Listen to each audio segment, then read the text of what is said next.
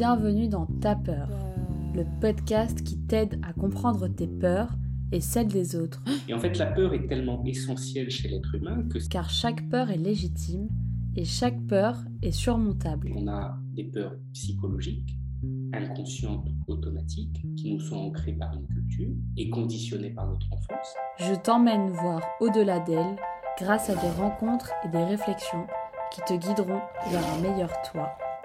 Alors, t'as peur? Comment savoir qu'un danger est irréel? On le sait malheureusement toujours a posteriori, une fois que c'est passé.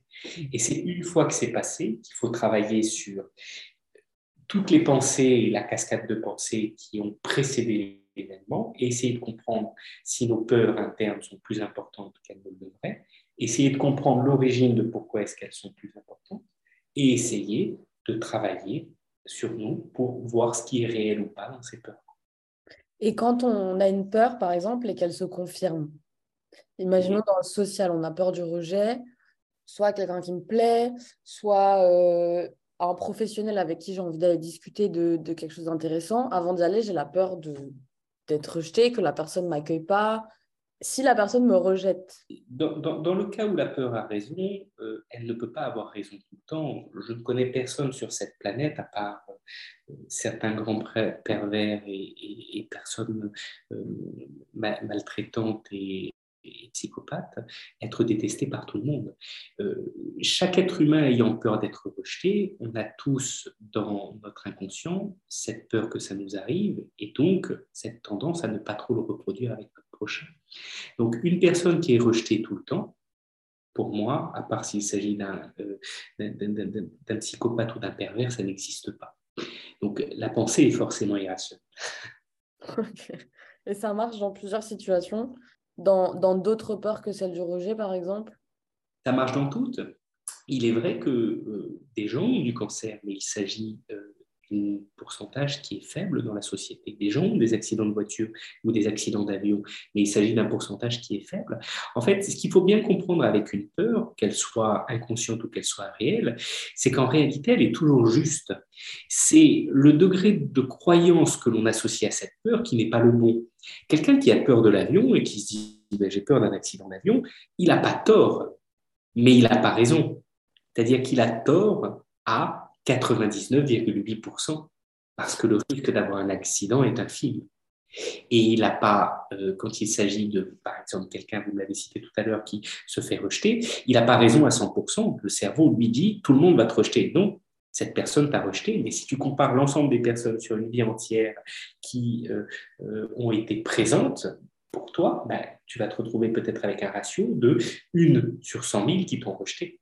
à ce moment-là à tort à 99%. Une peur est toujours juste.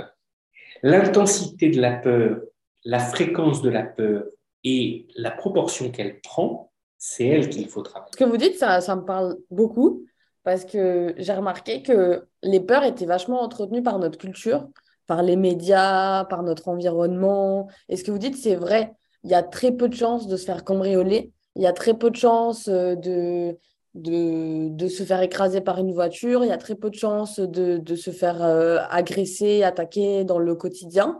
Et pourtant, c'est quand même des peurs qui sont ultra présentes parce que moi, quand je sors dans la rue, j'y pense. Quand je croise des gens qui ont l'air bizarres, je me prépare euh, psychologiquement à me dire euh, si je me fais agresser, qu'est-ce que je fais? Et c'est vrai que j'ai un peu l'impression qu'on est tous, je ne sais pas si c'est une impression qui est juste ou pas, mais qu'on est tous surexposés à des peurs notamment avec euh, tout ce qui est négatif qui nous est propulsé dans la tête tous les jours. Euh, dès qu'il y a quelque chose qui ne va pas, on le met en avant, alors que tout ce qui se passe bien, on n'en parle pas. Ce qui fait vendre euh, les médias, c'est la sensation. La sensation, c'est toujours le danger.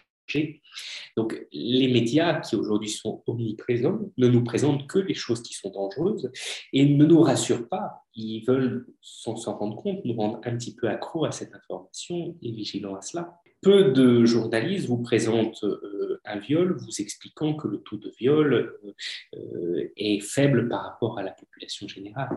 Peu de journalistes vous présentent un risque d'explosion en vous expliquant que ce risque n'arrive que tous les 20 ou 30 ans. Donc, il y a un phénomène de surexposition aux médias, il y a un phénomène de la fonction du média qui est d'avertir, et puis c'est pas de leur faute, ils veulent nous avertir du danger. Et il y a un phénomène de notre société de vouloir toujours être plus en sécurité, donc se préparer toujours plus à un danger.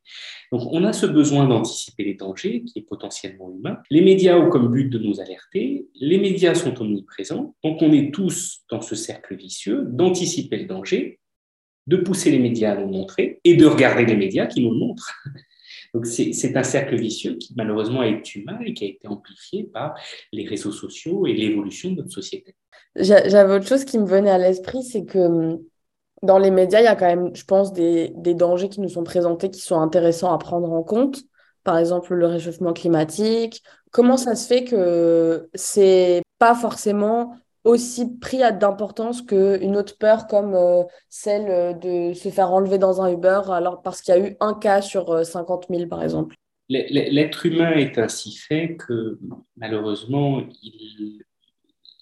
le cerveau humain est constitué pour augmenter son confort et diminuer son inconfort. Et il est vrai que à l'échelle humaine, nous sommes assez conscients que des dangers qui sont à notre portée.